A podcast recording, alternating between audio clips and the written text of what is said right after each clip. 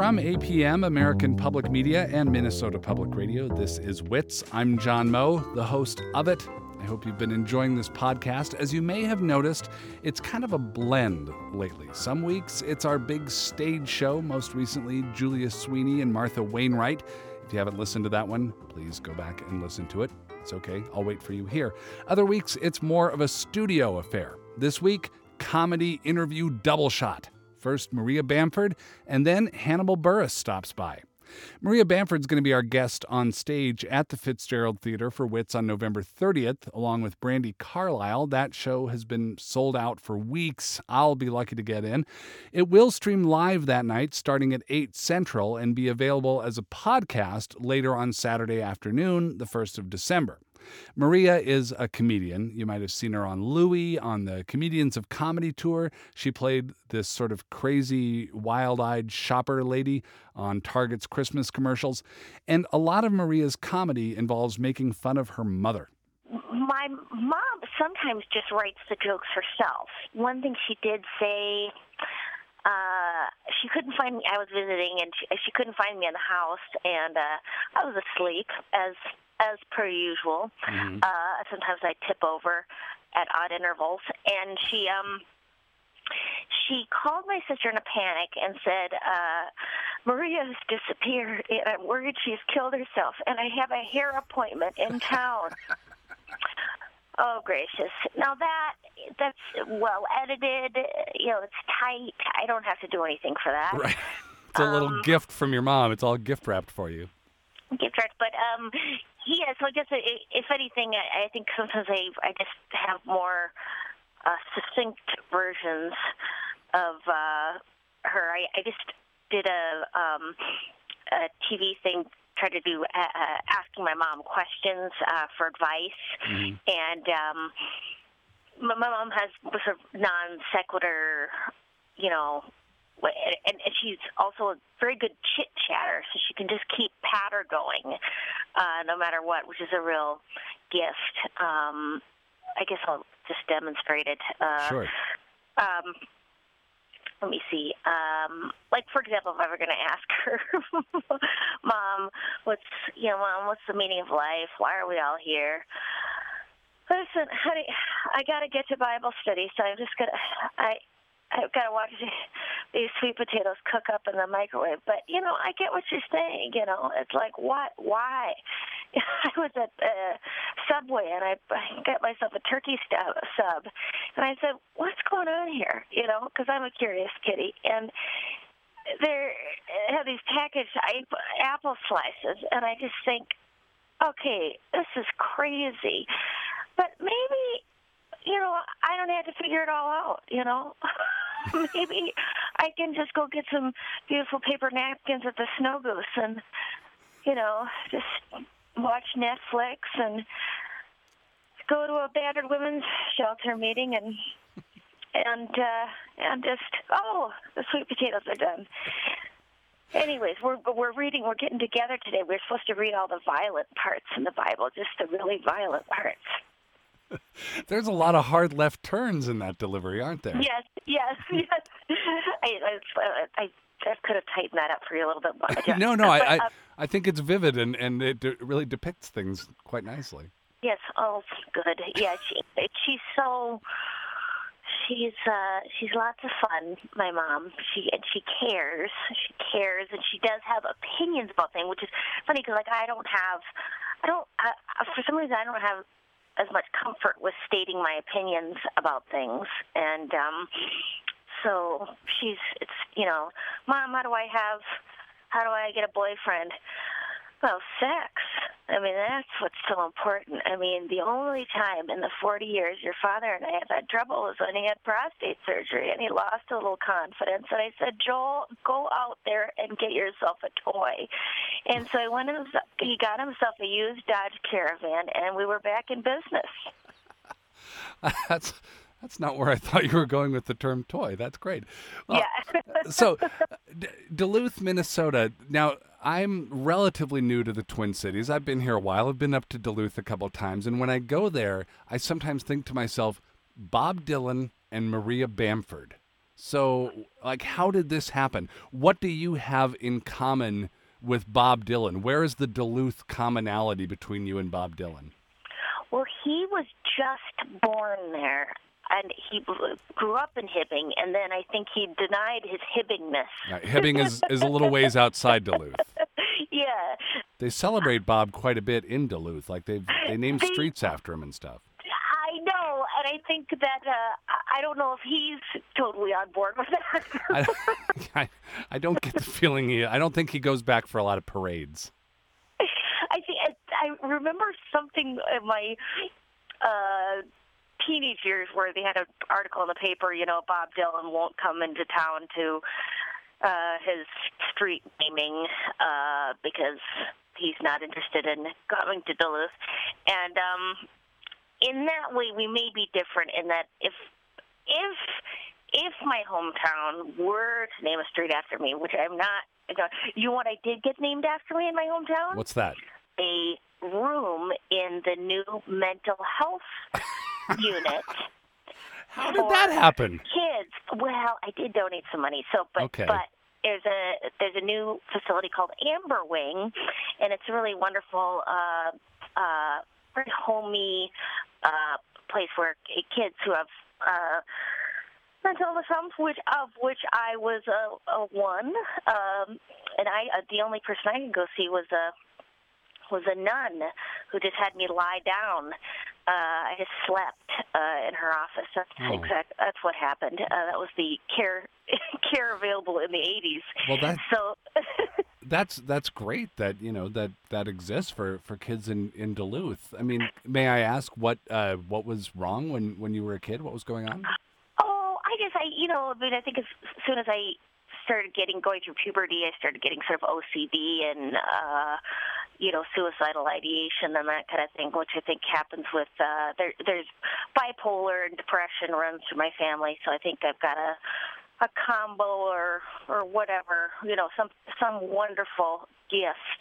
I have it, and um, but um, yeah, but I've heard it's supposed to be a wonderful um, place. I, I haven't seen my room yet. Um, Are you going to get a chance to visit it when you come out in November? I hope so. Yes, Yeah. yes, maybe yes. See, I think that's a, would be a perfect time to do it. Yes. perfect. Now, I suddenly, you know, I've I've been watching your stand-up comedy for quite a while, and now suddenly you're this total TV actress. You're on Louie. You're on the new Arrested Development that is coming out for Netflix. How do you approach acting differently than stand-up? Well, I get really worried about it in a whole different way. Uh, I, I don't totally understand what's happening in acting, and you don't. I don't know what if I'm doing it right because there aren't any laughs. You know, it's Right. very quiet. Acting is very quiet. Um, that's the other thing about acting is like I don't understand like when people say, "Oh, it's acting," but it's like, well, people are kissing. If they are kissing, Yeah. you know, isn't that happening? It is actual kissing. Yeah, it seems like that's not acting, that's kissing. Anyways, I'm very obsessed with the kissing aspect of acting. Yeah. Have you kissed people in in acting roles before? yes, I uh, Emmy Award winner uh, Jon Cryer in Oh. a sitcom about 12 years ago. Okay. and to me, it felt real.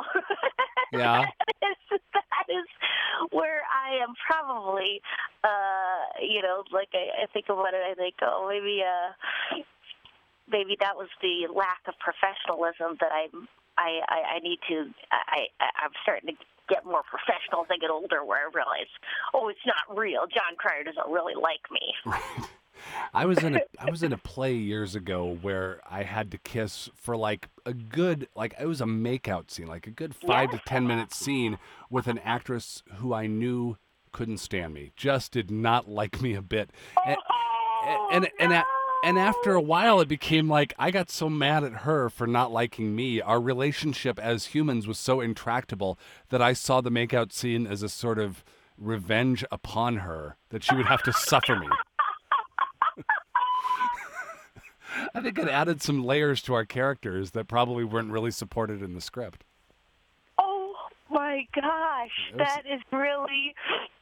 So- Yeah, it's so it's it's so uh uncomfortable. I mean, I've always found when I've had a scene like that, like that, I I have so many feelings for the person, Uh-huh. and uh, like I, I did get to get ki- kiss John Travolta a few times for Wow. a reason. Yeah, it wasn't. It was just a. It was cut from this thing, but but now every time I see a picture of him, I go, "Oh, John. Been there. Oh, Yeah. John. Listen. I like I like how you describe it as I had to kiss John Travolta for a reason. All right, now Maria, we've got some uh, some standard questions that we ask uh, our guests when they come on the show. Uh, what are you obsessed by lately? Oh, what am I obsessed by? Um. Besides kissing, Besides kissing, I am. Oh, goodness gracious. Um, uh, I do love mental health uh, autobiographies. Yeah? and biographies. I just read the the new David Foster Wallace biography, Oh. which is something I'm not supposed to be reading stuff like that. Uh, but I do appreciate it. I appreciate. Uh, um, it's uh, it's uh, it's kind of like my Netflix queue. Uh, my Netflix Yeah. queue is filled with uh, things that I think I sh- should watch rather than things that would probably be better for me to watch. Like I should be watching comedies, right? uh, but I am filled. I've got a queue filled with genocide, and uh, oh well. Boy, genocide just made me laugh, and I'm, now I'm feeling guilty about it. No, no. Why aren't you supposed to read David Foster Wallace for mental health reasons? Well, just that it's super. Just like to to read about somebody and uh, to. I mean, he, he is great artist, and I. I just find it interesting to, to read it and go, okay, what what happened Yeah. or what uh, there's. It, it always seems like when there is suicide that it does seem like there's um like uh, there is a some break in medical care or med- medication or something he had he had gone off uh uh meds i think Yeah. uh and and anyways i i I don't know. I- it's just because I think I can relate to it so much, and to see somebody go through the process and then get back up again, and go through it and get back up, and uh, is really uh, that's very hopeful, oddly hopeful for me. Yeah. Uh, and then also it helps me uh, go, hey, Maria, why don't you stay on those medications? Why don't you, why don't you Right. stay on those? Right. Why don't you Uh, choose the the path of stability? You know, Yeah. it's like like looking over the edge of a cliff while while staying high above the cliff. Well, because there is, I mean, there's so much support for getting off of meds, especially, I mean, I don't know, strangely you're in Los Angeles, there's just a lot of like, you know, you just, it just seems like you're using this as a crutch, man, and Mm. you could, and it's like, oh my God, well, uh, that, uh, uh, sometimes you have a crutch because your leg is broken. yes, yes. That's that's that. Those things often get said by people who uh, I- I think the medical term is have no idea what they're talking about. you go about I think that's that's who's saying that.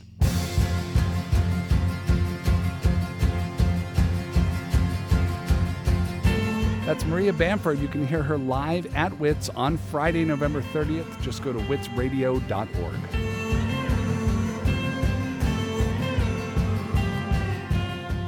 Hannibal Buress is with us. He's a stand up comedian, comedy writer. You might have seen his Comedy Central special, Hannibal Buress Animal Furnace. He's on the Eric Andre Show on Comedy Central, and he's appearing at the Acme Comedy Club in Minneapolis Wednesday, Friday, and Saturday of this week.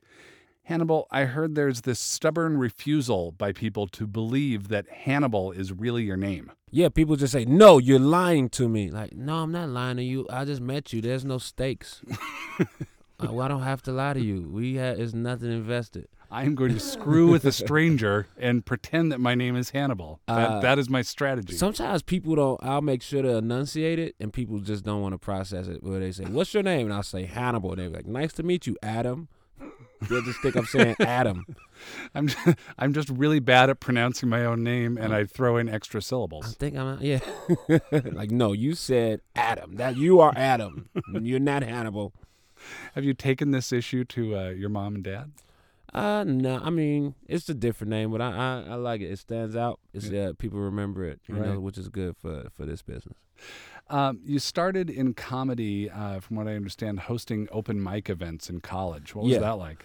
That was cool, man. I mean, it was uh, performing in college was a really good place to perform versus performing in a big city, just because it was a smaller community in in the town and other like-minded college students, and I had the college experience to draw from. What what college was this? This was Southern Illinois University in Carbondale, Ah, Carbondale, Illinois. Illinois. So I could go up and do bits like, "Hey man, that cafeteria food that sucks, right?" Or this, and I had these specific things. Oh, the dorm, and the, it was we had this thing.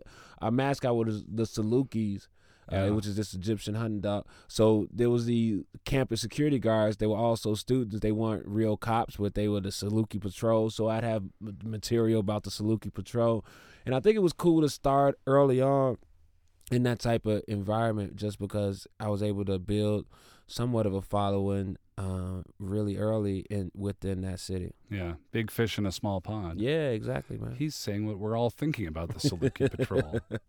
And then, uh, how did you get from there? You you went on to, to write for Saturday Night Live and well, not straight Rock. from there. they, did, they didn't just send a recruiter around like the big companies there. do. That's you just skipped seven years. Yeah, we, we we need a writer. Where should we go? Let's well, let's go to Carbondale and let's see.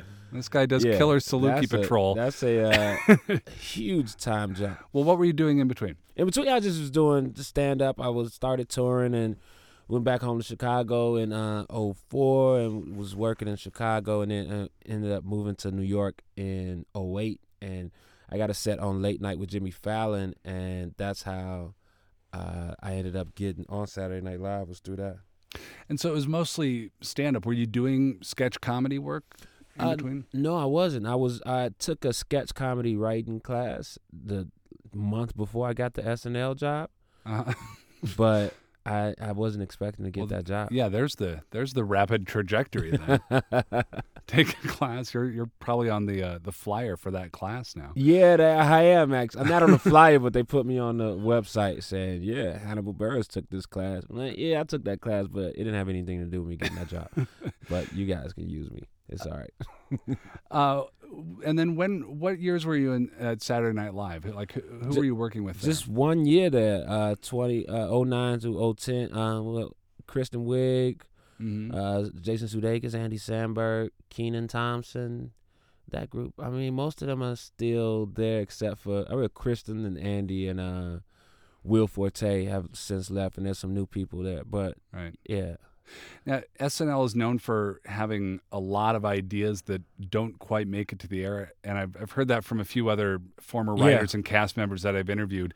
Do you have some of your favorite flops, some uh, ideas that you loved that were just never had a chance of really getting on the air? yeah. I had this this sketch called Fedora Basketball, and it was the it was the idea was just that now players in the NBA have to wear fedoras on the court, and then in, in addition to trying to score points, you also have to try to keep your fedora on.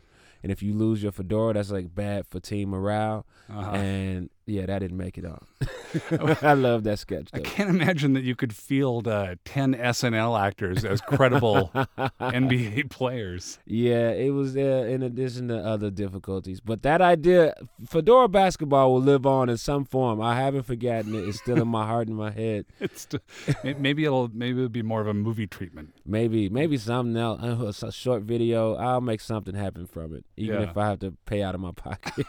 Are you an NBA fan? I'm a huge NBA fan. Yeah, Yeah. yeah, big basketball fan. Bulls? Bulls, yeah, Bulls. I love the Bulls. I don't know about this year with Derrick Rose being out, but yeah, man, big Bulls fan. My wife is from Chicago, and, and Yeah. so we, we go down there a lot. And it always seems with the Bulls like you just can't ever quite shake the ghost of Michael Jordan. Like, it's just really like he's not there much, but it's just always kind of a a presence that everybody kind of has to live up. It's like having an overachieving father or older brother. Where's six banners up there, man? Yeah.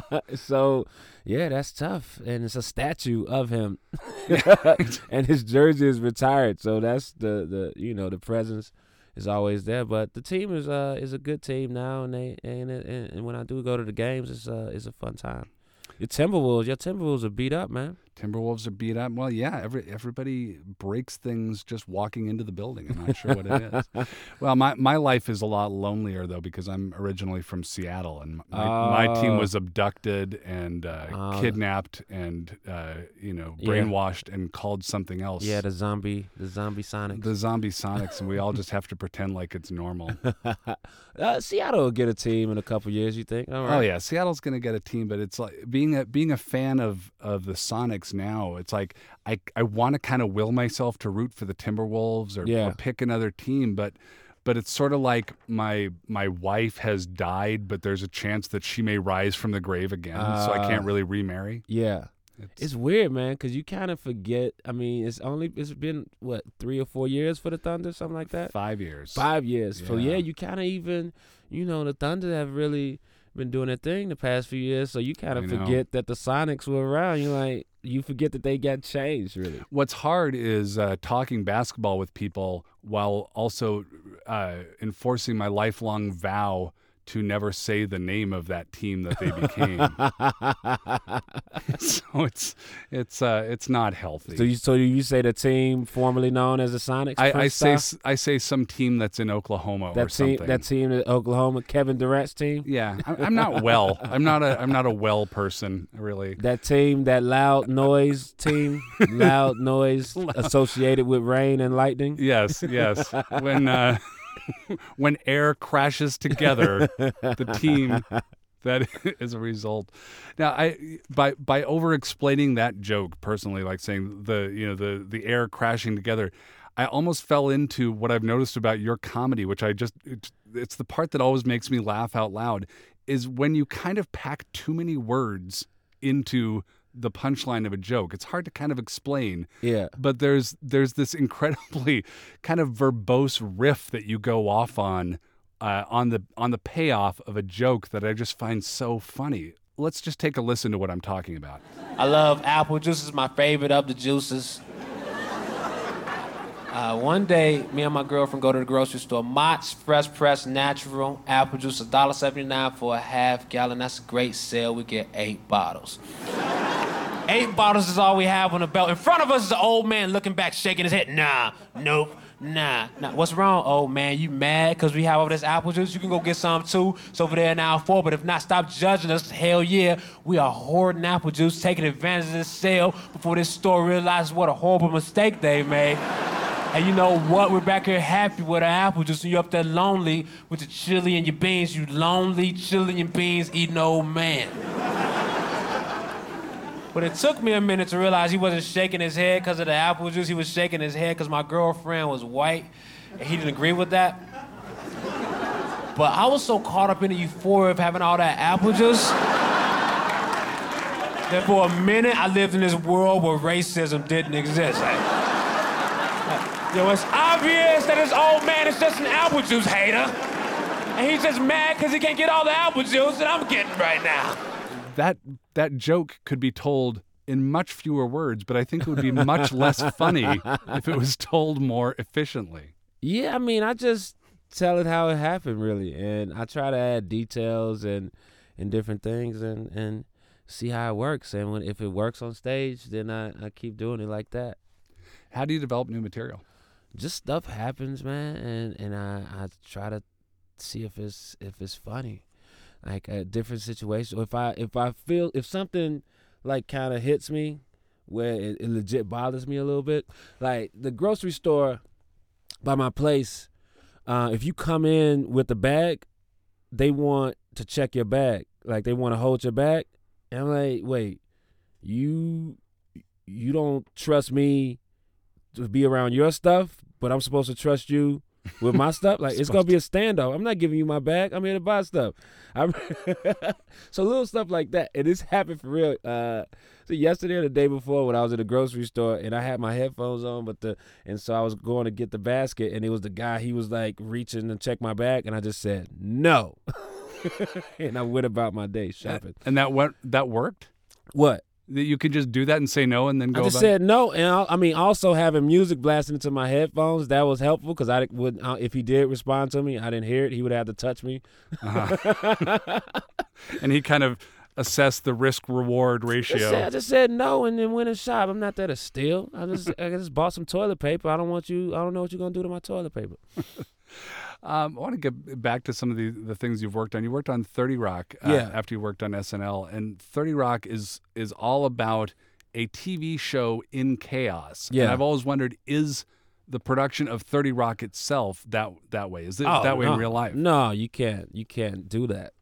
Yeah. the turnaround is too fast. How does it run?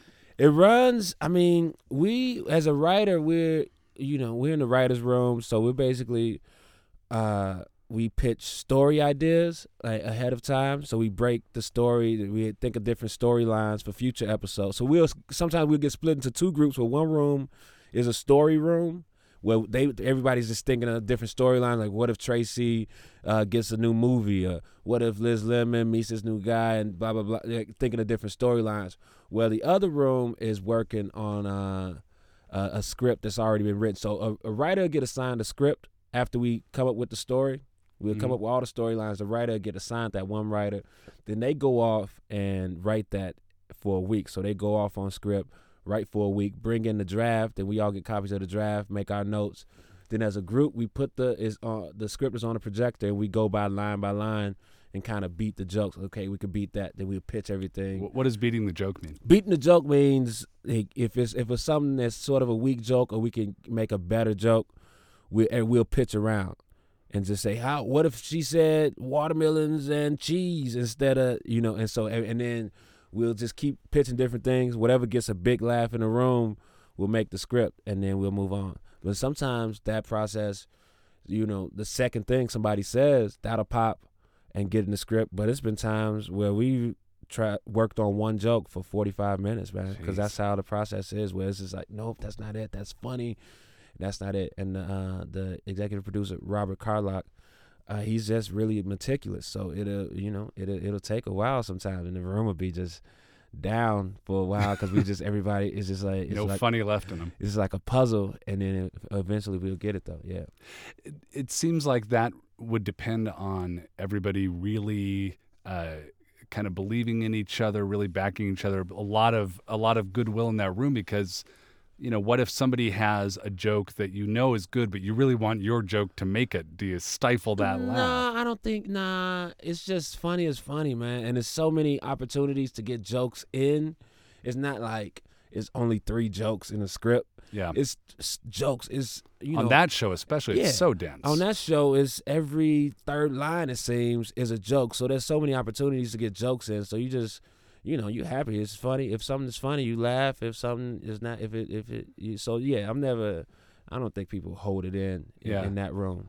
And where does uh, where does Tina Fey come in on that process? Tina Fey, it varies. Sometimes she will write a script. She's, uh, I think, a couple, a few episodes a season. She will, she'll have a writing credit on the script, and then, I mean, she will give notes on the script. She can't always be in the writers' room because she's acting and running the show. But every now and then, she'll pop in the writers' room. She'll pitch on jokes, or she'll uh, put notes on the script. Like she'll go home, go on to final draft, uh, and and um, she'll put her in her notes, and then we'll go off of those Hmm. as a group. Like she'll say, "Hey, let's change this," or "Nah, that joke is too rough. We can't talk about that part." Like that, she'll put in her notes. So she's always, you know, she she goes over through with a fine tooth comb and approves basically every joke. Hmm. Um, so you you had worked at SNL, you worked at Thirty Rock. Uh, for a lot of writers, it's like, man, that's a, those are sweet gigs. Why not Yeah. stick around those for a lot longer? But uh, you hit the road again as a comic. Yeah, just because I wanted to. I mean, I, I wanted to focus on stand up and building my audience and trying to develop my own TV show. So I use those experiences just to to kind of learn the game a little bit and go out on my own. Are you working on a TV show now? Yeah, I am working on one for ABC. I have a pilot with them, so we're writing that now. Hannibal Buress, thanks so much. Thank you. Hannibal Buress will be at Acme Comedy Club Wednesday, Friday, and Saturday of this week. Wits is produced by Larissa Anderson. You can find us on Twitter. We're at Wits. That's easy enough to remember. We're also on Facebook. Just go to Facebook, look for Wits. You can even Google. Just use the Google and search for Wits Facebook, and I bet you'll find our Facebook page. And uh, we're also on the just regular old worldwide cyberweb, witsradio.org. On iTunes, please review our podcast and rate us. We'd prefer highly, but any kind of uh, rating helps our visibility, and that makes us happy. It fills our hearts with glee and joy. I'm John Moe. Bye now. Should have been gone.